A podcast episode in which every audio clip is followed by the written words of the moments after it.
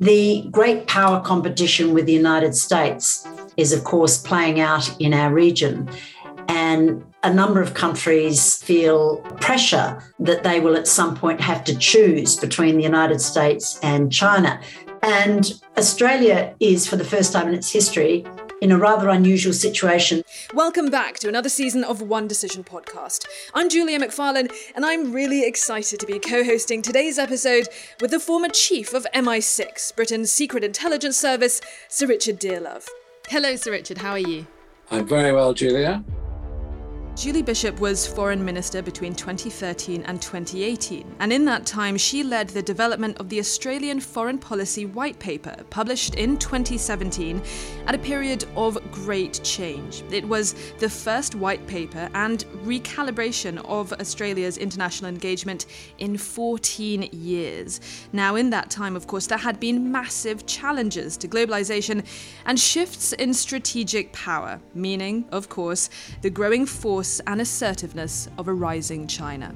All of this had a profound impact on Australia, a key Western defence ally located in an increasingly contested region. Now, we have a fascinating episode coming up because Sir Richard was in the interviewer chair today and he had a fascinating chat with the former Foreign Minister of Australia, Julie Bishop, on some pretty big decisions she made whilst in office that helped to shape the region. Let's dive straight into Julie and Sir Richard's discussion. Okay. Hi, Julie. How are you? Hello, Sir Richard. I'm very well indeed. Okay, well, the, you know, this is the we call the One Decision podcast, and the one decision I wanted to focus on with you was your um, foreign policy white paper of 2017 um, in the latter stages of your time in office as Australian foreign minister and the evolution of Australia's foreign policy, really as an Indo Pacific power. Um, I mean, a lot has happened since that paper was written. And obviously, uh, the, the key to it maybe is Australia's relations with China. But I, am very interested in you know, how you now see that decision and what the consequences have been. It is interesting to look back over the last few years. We published a white paper in November of 2017. And from the outset of my time as foreign minister back in September 2013, I wanted to refocus Australia's outlook and integrate the Indian Ocean with the Asia Pacific in terms of our foreign policy attention in economic security and foreign affairs, and for Australia to think in truly Indo Pacific terms. And it is fair to say that the Indian Ocean part of our foreign policy remains a work in progress. But I think it's worth noting that Australia is bounded to the east and to the west by two of the world's great oceans, the Pacific and the Indian. Yet we traditionally focus more on the Pacific. Yet Australia has the largest maritime jurisdiction of any state in the Indian Ocean. That's fascinating because personally, I've never really thought about Australia as a naval power, but you have put the emphasis very much on its sort of oceanic position. I mean, the particular thing I'm fascinated by is on the one hand, you have China there as a key trading partner. And on the other hand, now we have a China which is becoming very autocratic, which has, you know, violated the democratic rights of the people of Hong Kong, uh, which is behaving um, particularly towards Australia, let's say over the issue of the pandemic, in an incredibly aggressive fashion. How do we sort of balance these two rather extraordinary developments now? Since Xi Jinping became president, we have seen a much more assertive China, indeed aggressive in some instances. And we've heard and observed uh, their wolf warrior diplomacy, which has been um, startling in some instances. The great power competition with the United States is, of course, playing out in our region. And a number of countries feel uh, pressure that they will at some point have to choose between the United States and China. And Australia is, for the first time in its history, in a rather unusual situation that our major trading partner, China, is in serious competition with our major strategic defense and intelligence ally, the United States. Now, China, we have a massive trade surplus with China. So, unlike the United States, which has a massive trade deficit, we are hugely reliant on the Chinese economy and Chinese um, and exporting to China. However, in recent years, it's become quite apparent to us that Australia should not put all our eggs in one basket and that we should seek to diversify our exports.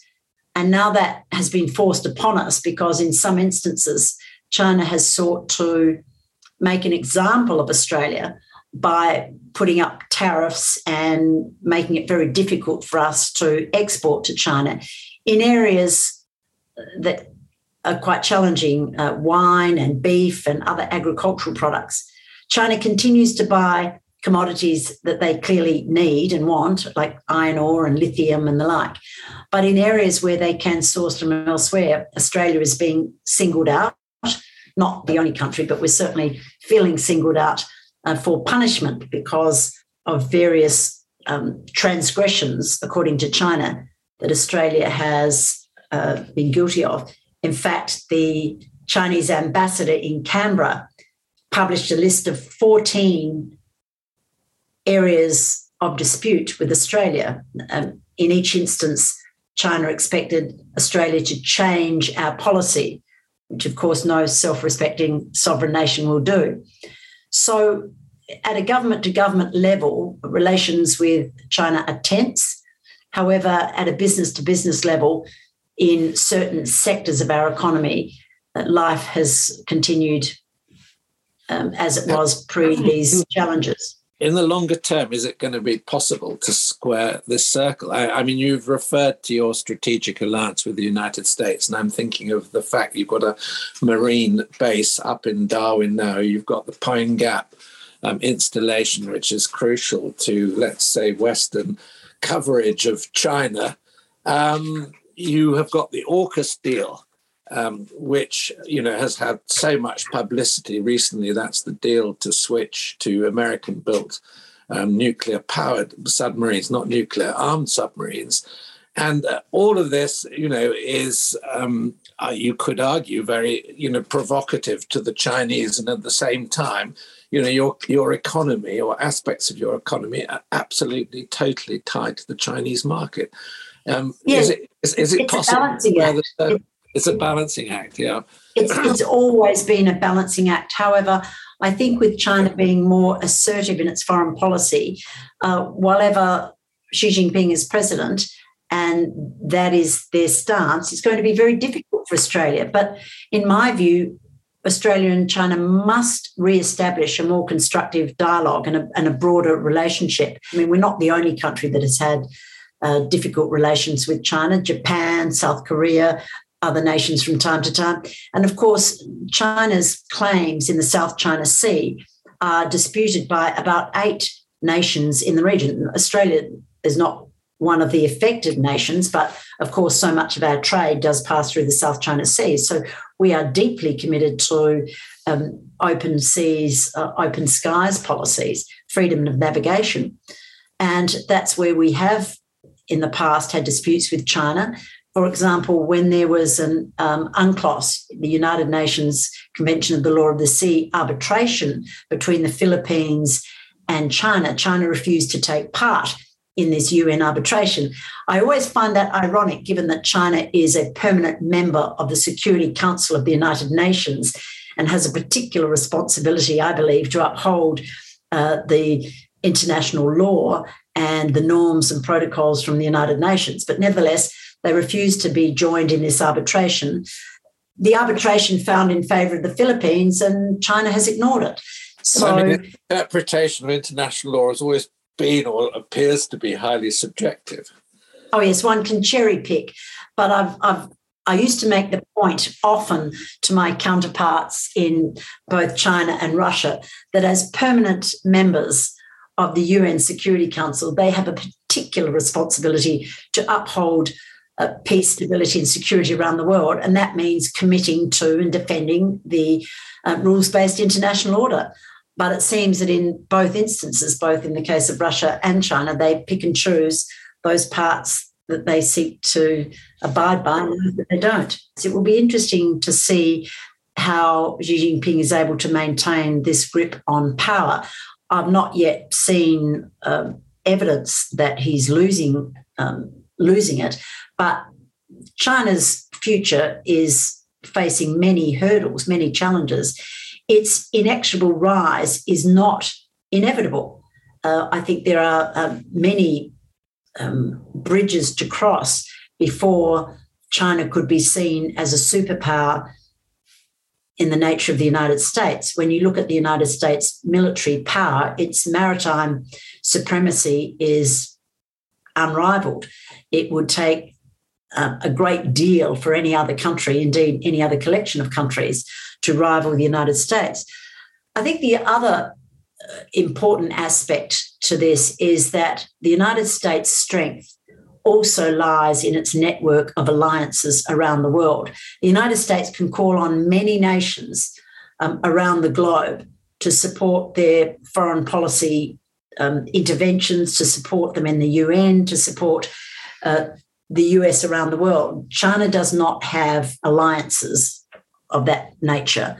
And that, I think, really focuses on the difference. In our part of the world, nations are looking for more US leadership, not less. And very few would want to live in a region where the uh, Chinese government was calling the shots. You, yes, you. I think you referred to United States maybe uh, when you were foreign minister as the indispensable strategic partner. Well, I think that's the phrase you used. Yes. How do you how do you think that um, Trump's uh, era, as it were, affected um, that assessment? Well, it is interesting when you think back to 2001 when uh, China joined the World Trade Organization. That was a milestone, but it was also a moment when I think collectively the Western liberal democracies believed that China was becoming like they were, that China was opening its markets and that therefore opening its economy and that political reform would follow. To be fair, 2001 um, was September 11, and President George Bush's focus was on terrorism, Afghanistan, Iraq, and not on what China was doing. When President Obama came in in 2008, to be fair, his focus was very much on the global economic crisis.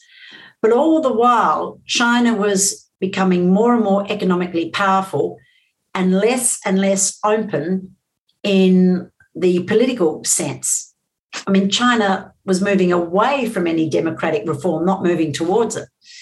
And so by the time uh, of the 2016 presidential election, President Obama was trying to uh, hedge with China. For example, the Trans Pacific Partnership was going to be the economic manifestation of Obama's pivot to our part of the world. Yet, neither candidate, neither candidate Clinton nor candidate Trump, embraced the Trans Pacific Partnership because of its unpopularity in Congress. And that was an opportunity lost because I feel that had the Trans Pacific Partnership uh, been completed with the United States as the major economy, that would have given nations in our region assurance that the United States was here to stay. The United States would not be missing in action. Then President Trump campaigned and delivered on his America First policy. There was a great uh, fear in our part of the world that America First meant America only. But he did refocus the Allies' attention, particularly NATO, on ensuring that people didn't take the United States support for granted. It did concern allies. I mean, even Australia had a had a dispute with President Trump over steel tariffs and the like. But over time, it did make countries perhaps appreciate the umbrella that the United States does provide. Um, President Trump, for all his faults, and there were many, did achieve two remarkable foreign policy outcomes. I recall by the end of 2016, I was almost convinced that relations between the United States and North Korea had so deteriorated that there would be some kind of military intervention.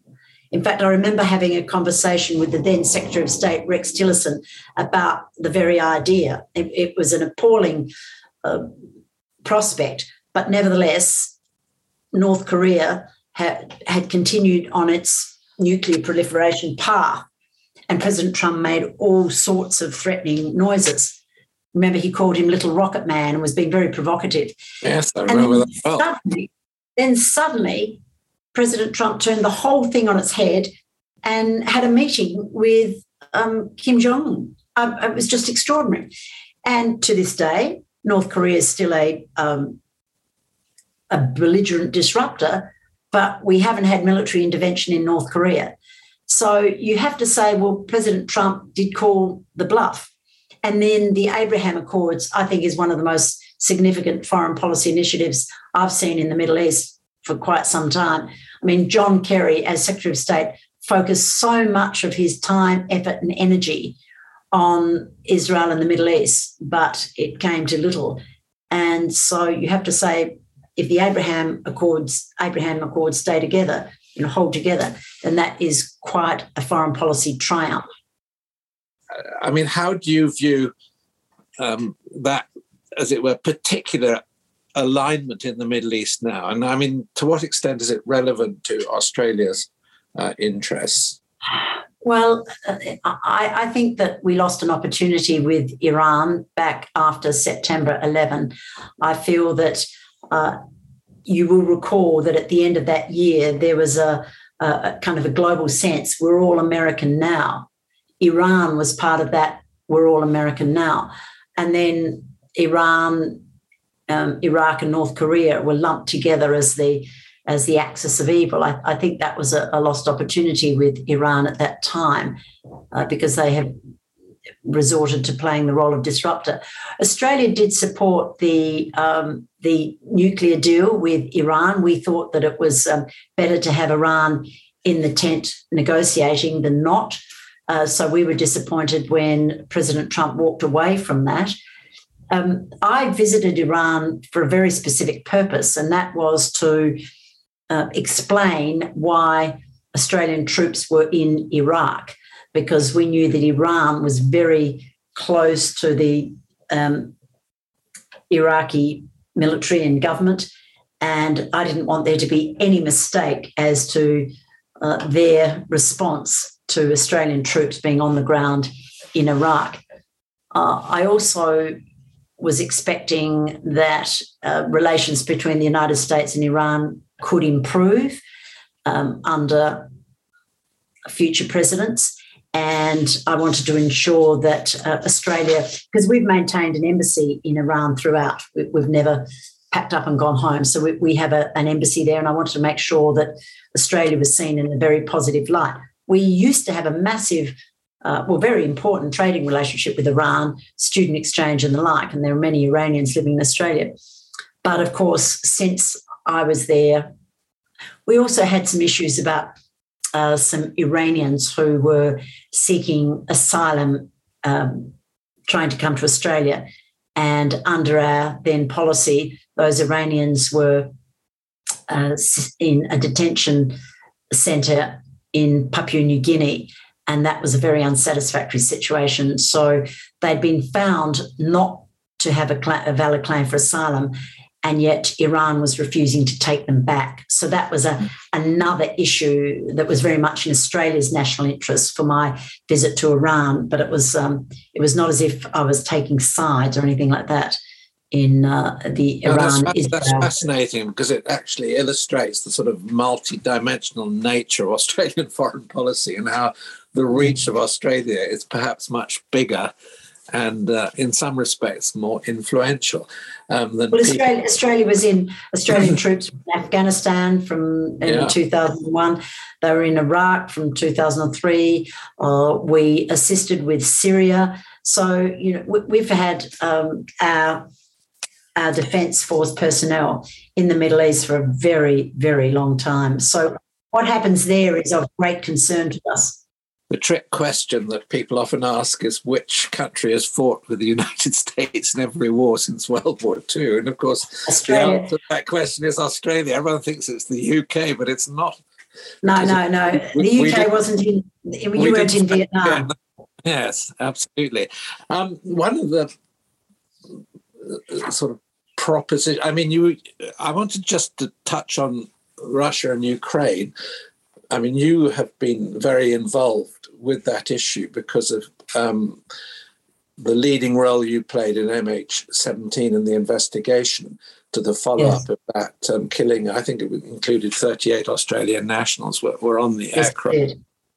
Um, I mean, how, 209 298 passengers and crew were killed on MH17, and 38 were Australian citizens or permanent residents. Yeah, I mean, how how do you see the situation now with Ukraine, which is extremely, you know, worrying given the amount of build-up on the border with Russia, and there's been it's been suggested to me that one, we could face a dual crisis um, in 2022 with with with China moving against Taiwan and Ukraine, Russia moving against Ukraine in a I wouldn't say in a coordinated fashion, but the timing would happen so that you would have a double global crisis. Do you think there's a risk of that, um, or Uh, Russia has been uh, building up to this for many years uh, prior to 2014 when MH17 occurred.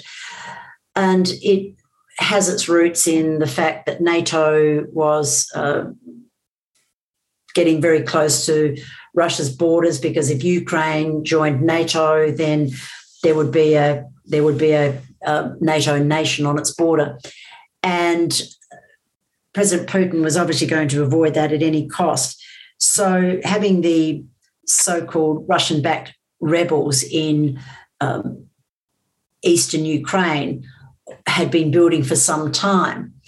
When MH17 occurred, uh, Russia's deniability about its role in eastern Ukraine was exposed for the world to see.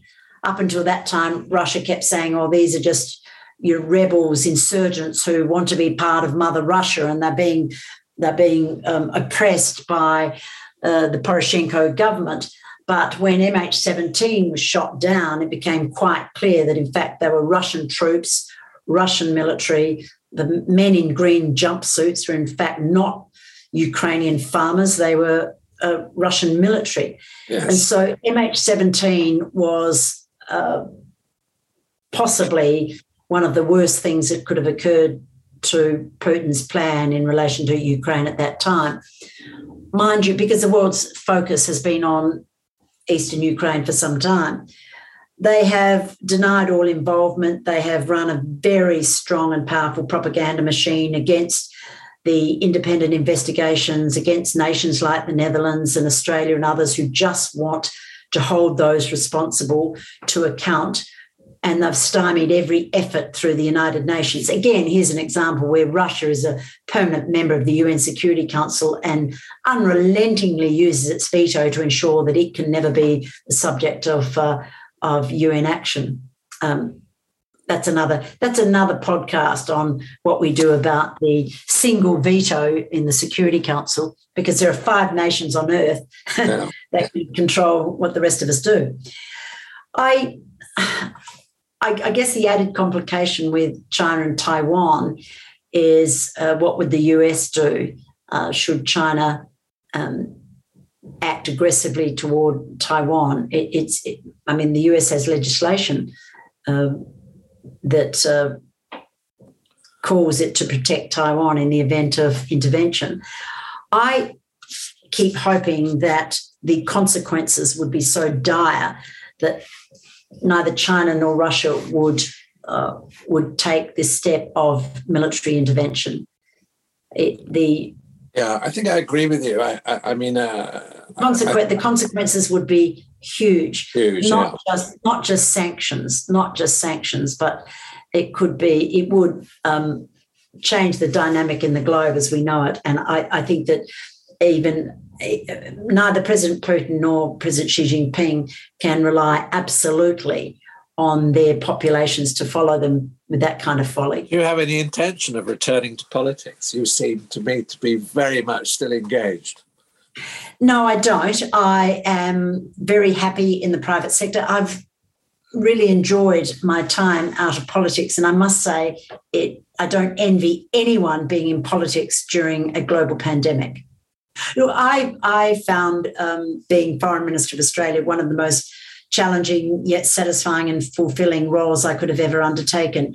I was privileged to serve in the role. It was on, an honour to be Australia's foreign minister, and I found that our voice was heard on the global stage. Sure, we're a, a small nation by population, but we're a significant economy. We're in the G20, and we've always pulled our weight in regional and global affairs. So to be Foreign Minister of Australia was truly a joy. Reflecting on that interview, I, I, I think it was extremely, for me, significant in a way because what Julie Bishop was talking about um, was m- the sort of maturity of Australian foreign policy, the way it has moved from really being considered uh, a part of the Anglosphere, you know, an ally of the UK, a close ally of the United States, and suddenly you see it maturing in self confidence and developing its own independent thinking uh, about how it will conduct itself in its geographical region. I think maybe a lot of us in the in the UK or the United States, we probably take for granted Australia's locality. Uh, you know, it's it's part of the Western world, but it's located nowhere near the West. And as such, at this moment in time when China is becoming increasingly the dominant foreign policy issue for a lot of Western nations, the situation is perhaps the most pressing for Australia, given that it's right on China's doorstep. And Sir Richard, you talk about Australia's emergence on the global scene. It's been an emergence that it's been forced to make, has it not? Uh, given we have seen the United States in, in recent years stepping back uh, from its position as the global policeman. One always thinks of Australia and the UK in terms of sport um, and rumbustious domestic politics.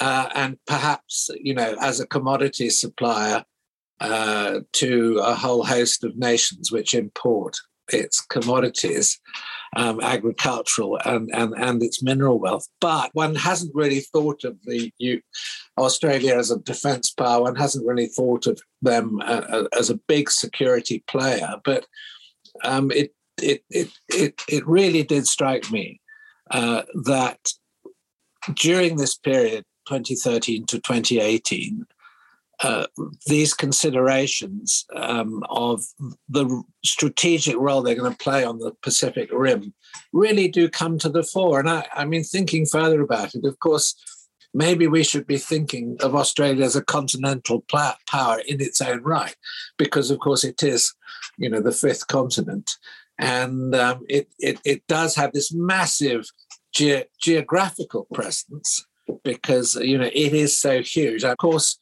because of its uh, mineral wealth, which I'm sure is massively undeveloped. I mean, you know, China is eyeing this continent in a very, I think, predatory fashion and has paid, when we weren't really paying attention ourselves, has paid huge attention strategically and politically to Australia. Uh, and I think it's really as a consequence of that. That probably was the catalyst or the trigger for what um, Julie Bishop was talking about in my, you know, this 2017 white paper, when you see this really fundamental shift in Australian thinking.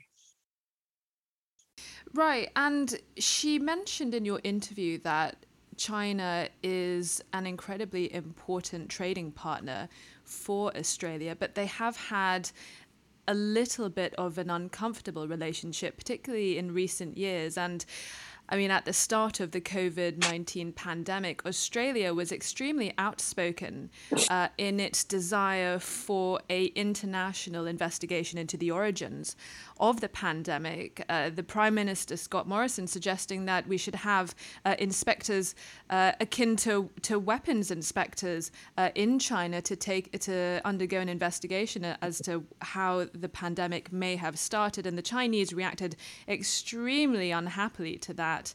Um, and uh, you had all sorts of things like the Chinese ambassador in Canberra warning that the Chinese consumers might boycott Australian goods.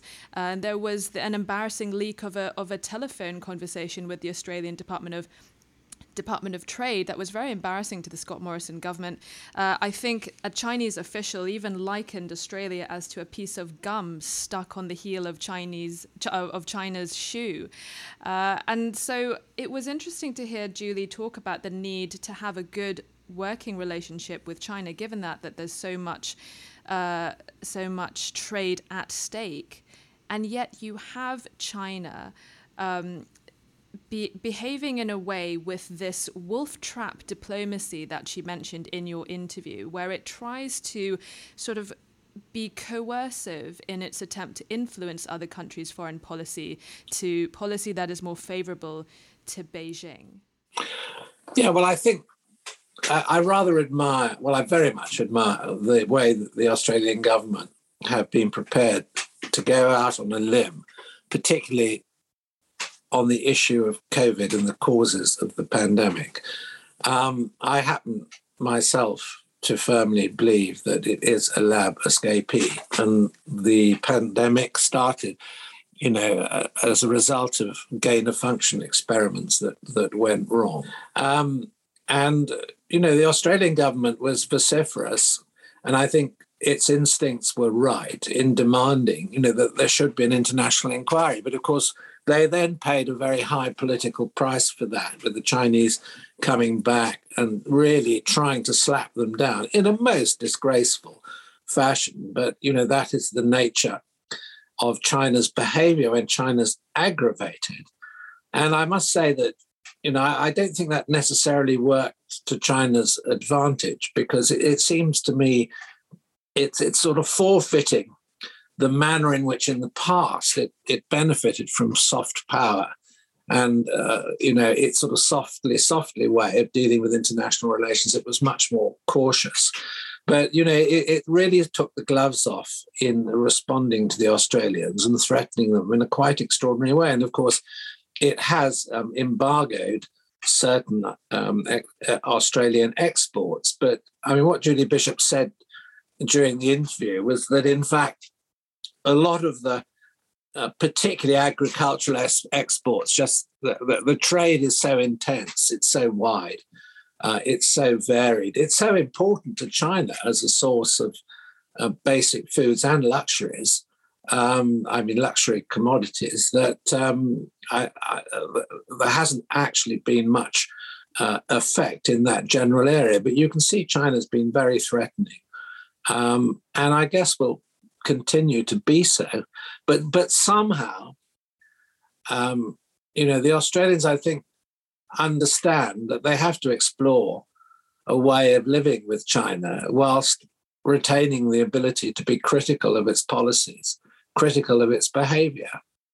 Um, there was a sentence in her white paper that struck me, um, and it read In the United States, there is greater debate about the costs of sustaining its global leadership. And it goes on to stress the need to build ties with other closer regional allies uh, in Southeast Asia, in the Pacific. Now, that paper was published in the first year of President Trump's America First style of leadership. But back in 2017, when Julie Bishop was working on this, we were already start, starting to see the beginning of the US questioning its role as the global policeman. So, allies including key defense and intelligence sharing allies like Australia, they may not want to admit it, but they are starting to realize they can no longer truly depend solely on the support of the United States, right? And will Australia be willing to be the West's aircraft carrier in the Pacific against China as a bulwark against China when they when they are starting to see the US as increasingly unreliable? Well, it's a good question and a very challenging one. But I frankly find it very hard to imagine the Australians, as it were, b- beginning to distance themselves um, from the Western sort of defense alliance. You've now got um, US Marine detachments up in Darwin. So, for the first time, you've got US troops on Australian soil stationed there permanently. You've got the uh, massive um, uh, installation, which is uh, partly NSA at Pine Gap, uh, and and that's really important because, yeah, well, it's it's an intercept uh, intelligence site, and um, it's it's it's hugely important strategically to the U.S. and to the Western alliance because of its position. Uh, ge- geopolitical, well, its geographical location, um, and I mean, I spent a fair amount. Of... a bit more about what Pine Gap does. Um, you, you say it's it's an intercept for for a layman like me. Uh, what exactly does that entail? Um, intercept.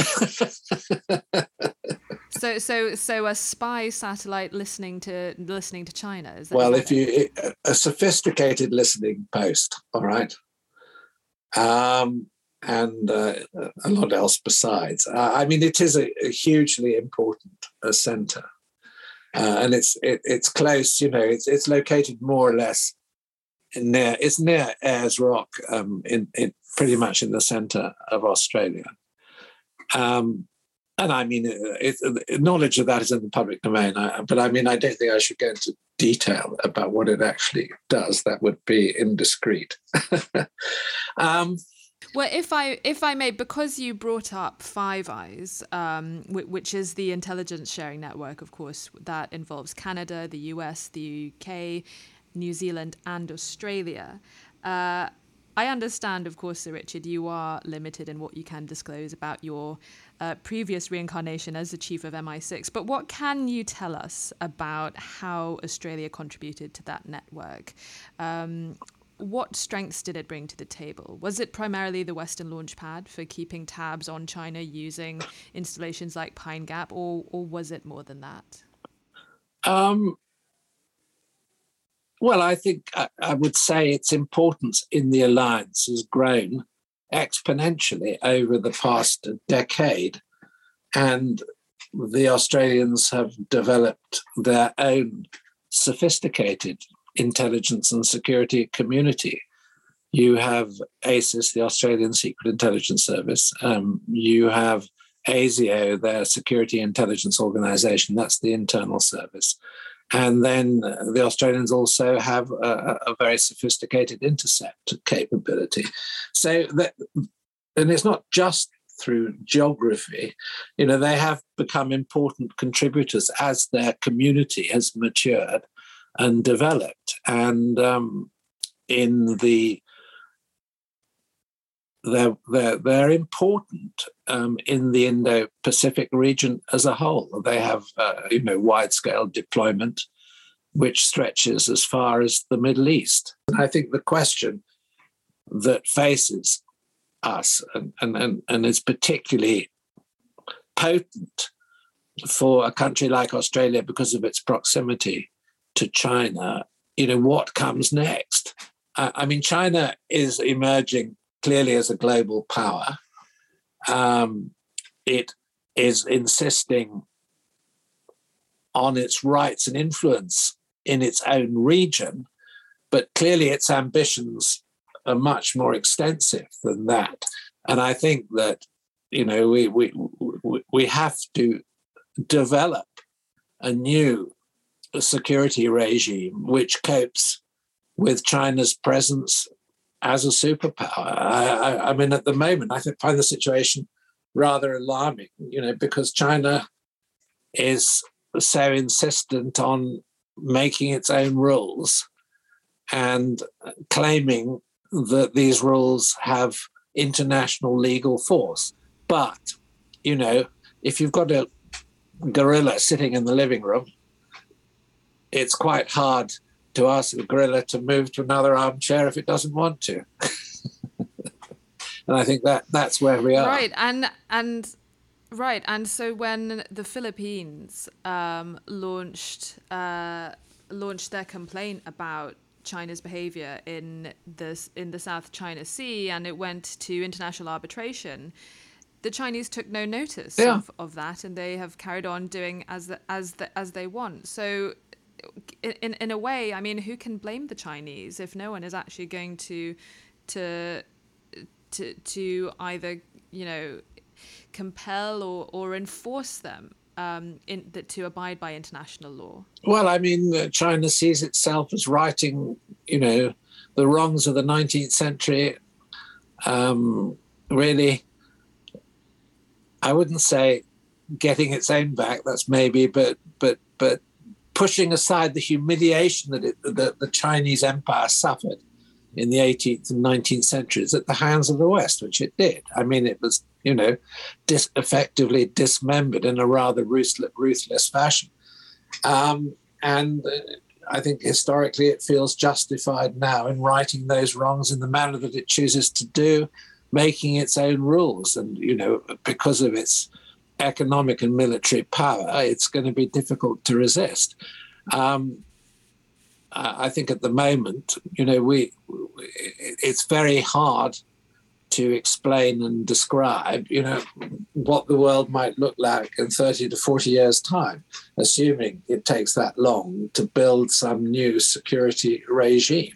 So we've t- so we've talked about how China is using a number of different ways to interfere in, in countries, in other countries' democracies, to gain access to political elites, to our institutions, as you experienced yourself in Cambridge. Uh, we, have talked about Chinese expansion. Uh, in the Pacific, and we've talked about its debt trap diplomacy. I just want to ask you one last question. If you were advising Australia, let's say, back in 2017 when Julie was working on this white paper, what advice would you give her on how to engage with China on trade and on diplomacy? Well, you may be well. I, I, you may be surprised, but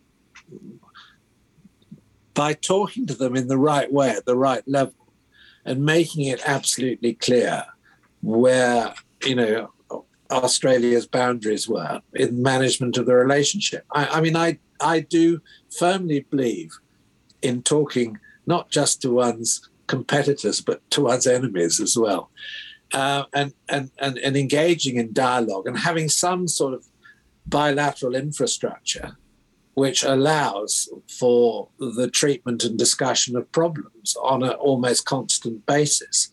Um, I mean, this may sound somewhat naive, but show me an alternative. And of course, Australia, because in terms of GDP and size, it's not a large country. I mean, it's geographically large, but I'm not sure where it comes in, in, in, in, in, in let's say, the economic league tables. Um, you know, its alliance with the United States, its alliance with the Anglosphere, its future relationship with Japan and with India, are going to be absolutely crucial in counterbalancing the dragon. Um, Australia can do a certain amount on its own, um, but needs the right allies. And it's obvious who the allies are. I mean, India, Japan, the United States, and to an extent, the Anglosphere. And of course, uh, that crucial point that um, Julie Bishop made at the beginning of her interview when she talked of um, Australia's oceanic power. That is for them the crucial way to, as it were, to, to show the Chinese that they are prepared to make dispositions to counter the Chinese threat and to talk to the Chinese from a position of strength to the extent that they can build strength. But but what but what does that mean? Does that mean building themselves up as a stronger naval power? Yeah, I think um, you're going to see. Well, uh, interestingly, they've massively increased their naval spending, and I think they need to. They they they need to increase it even further. Um, we need, uh, to, you know, the, the idea that we're going to have to, as it were, fight a land war in Europe seems to me uh, even given Russia's behavior over Ukraine, unlikely. But we are going to need a powerful navy and, and powerful naval forces to, as it were, contribute to international security, particularly given the way that the Chinese have been behaving, are likely to behave in the future.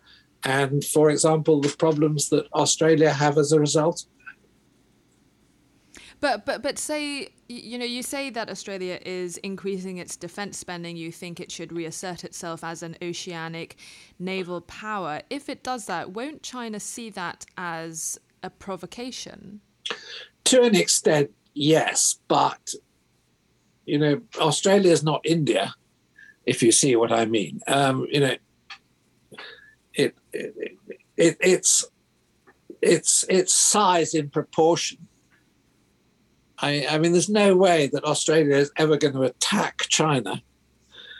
Um, it would be very, very hard for any nation to portray Australia as a as a hostile and aggressive power. What we're talking about is, you know, Australian security in the face of a expansionist and possibly a revanchist China. But as long as there is a consistent approach by the US Pacific Fleet, um, and uh, as it were, there. The, this is the point you know you raised. This is why I don't see a distancing between the United States and Australia on the strategic issue of how to deal with China. And of course, you know, at the moment, this this is the the, the strategic question uh, in the forefront of the United States thinking um, about the future of global security. I mean, okay, Ukraine, but I, am sort of putting you, you, Ukraine is, is, is is a real European problem, but it doesn't have the breadth and the implications and the strategic importance of you know how to deal with an expanding China. What is the future of global security? We could we yeah. could spend days. Well, we could spend on, a lot of time discussion. discussing that. But it's interesting how you start yeah. talking about Australia. Mm. And immediately, you know, the whole discussion opens up into something much bigger than just, you know, local Australian foreign policy. T- totally right. Totally right.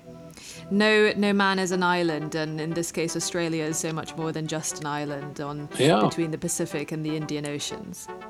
Absolutely. That's it for this episode of One Decision. I'm Julia McFarlane. Don't forget to subscribe so you never miss an episode.